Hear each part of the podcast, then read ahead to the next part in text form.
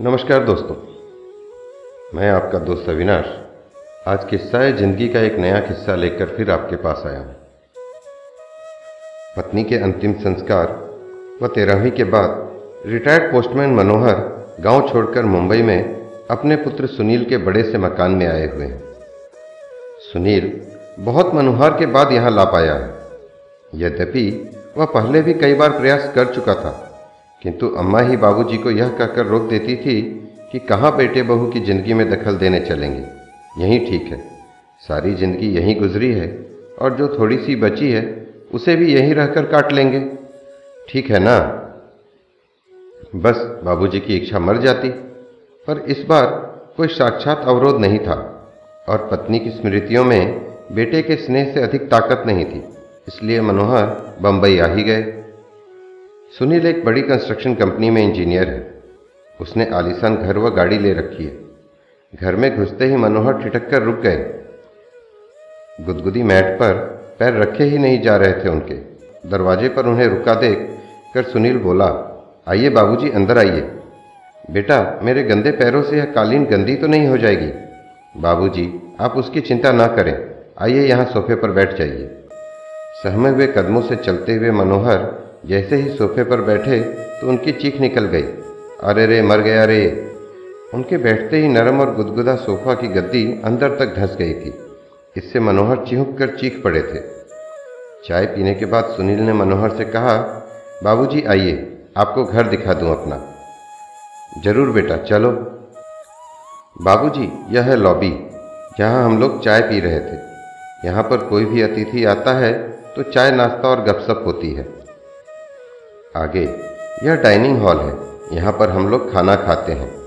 बाबूजी, यह रसोई है और इसी से जुड़ा हुआ यह भंडार घर है। यहाँ रसोई से संबंधित सामग्री रखी जाती है। यह बच्चों का कमरा है। तो बच्चे क्या अपने माँ बाप के साथ नहीं रहते? बाबूजी, यह शहर है और शहरों में मुंबई है। यहाँ बच्चे को जन्म से ही अकेले सोने की आदत डालनी पड़ती है। माँ तो बस समय समय पर उसे दूध पिला देती है। और उसके शेष कार्य आया आकर कर जाती है। थोड़ा ठहर कर सुनील आग, ने आगे कहा, बाबूजी, यह आपकी बहू और मेरे सोने का कमरा है और इस कोने में यह गेस्ट रूम है। कोई अतिथि आ जाए तो यहीं ठहरता है। एक छोटा सा कमरा पेट्स के लिए है। कभी कुत्ता, बिल्ली आदि पालनी हो तो उनके लिए व्यवस्था कर कर रखी गई है। सीढ़ियाँ चढ़कर ऊपर पहुँचे।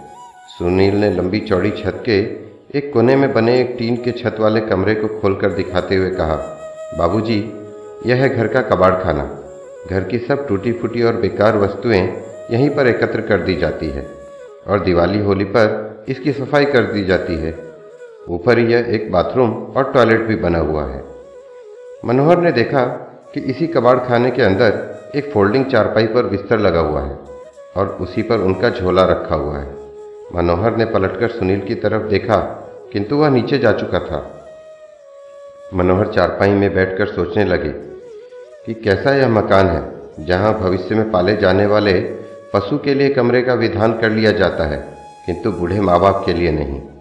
इनके लिए तो कबाड़ का कमरा ही उचित आवास मान लिया गया है। नहीं, अभी मैं कबाड़ नहीं हुआ हूँ। सुनील की माँ की सोच बिल्कुल सही थी। मुझे यहाँ नहीं आना चाहिए था। अगली सुबह, जब सुनील मनोहर के लिए चाय लेकर ऊपर गया तो कक्ष को खाली पाया। बाबूजी का झोला भी नहीं था वहाँ। उसने टॉयलेट व बाथरूम भी देख लिए, किंतु बाबूजी वहाँ भी नहीं थे। वह झट से उतरकर नीचे आया तो पाया कि मेन गेट खुला हुआ है। उधर मनोहर टिकट लेकर गाँव वापसी के लिए सवेरे वाली गाड़ी में बैठ चुके थे।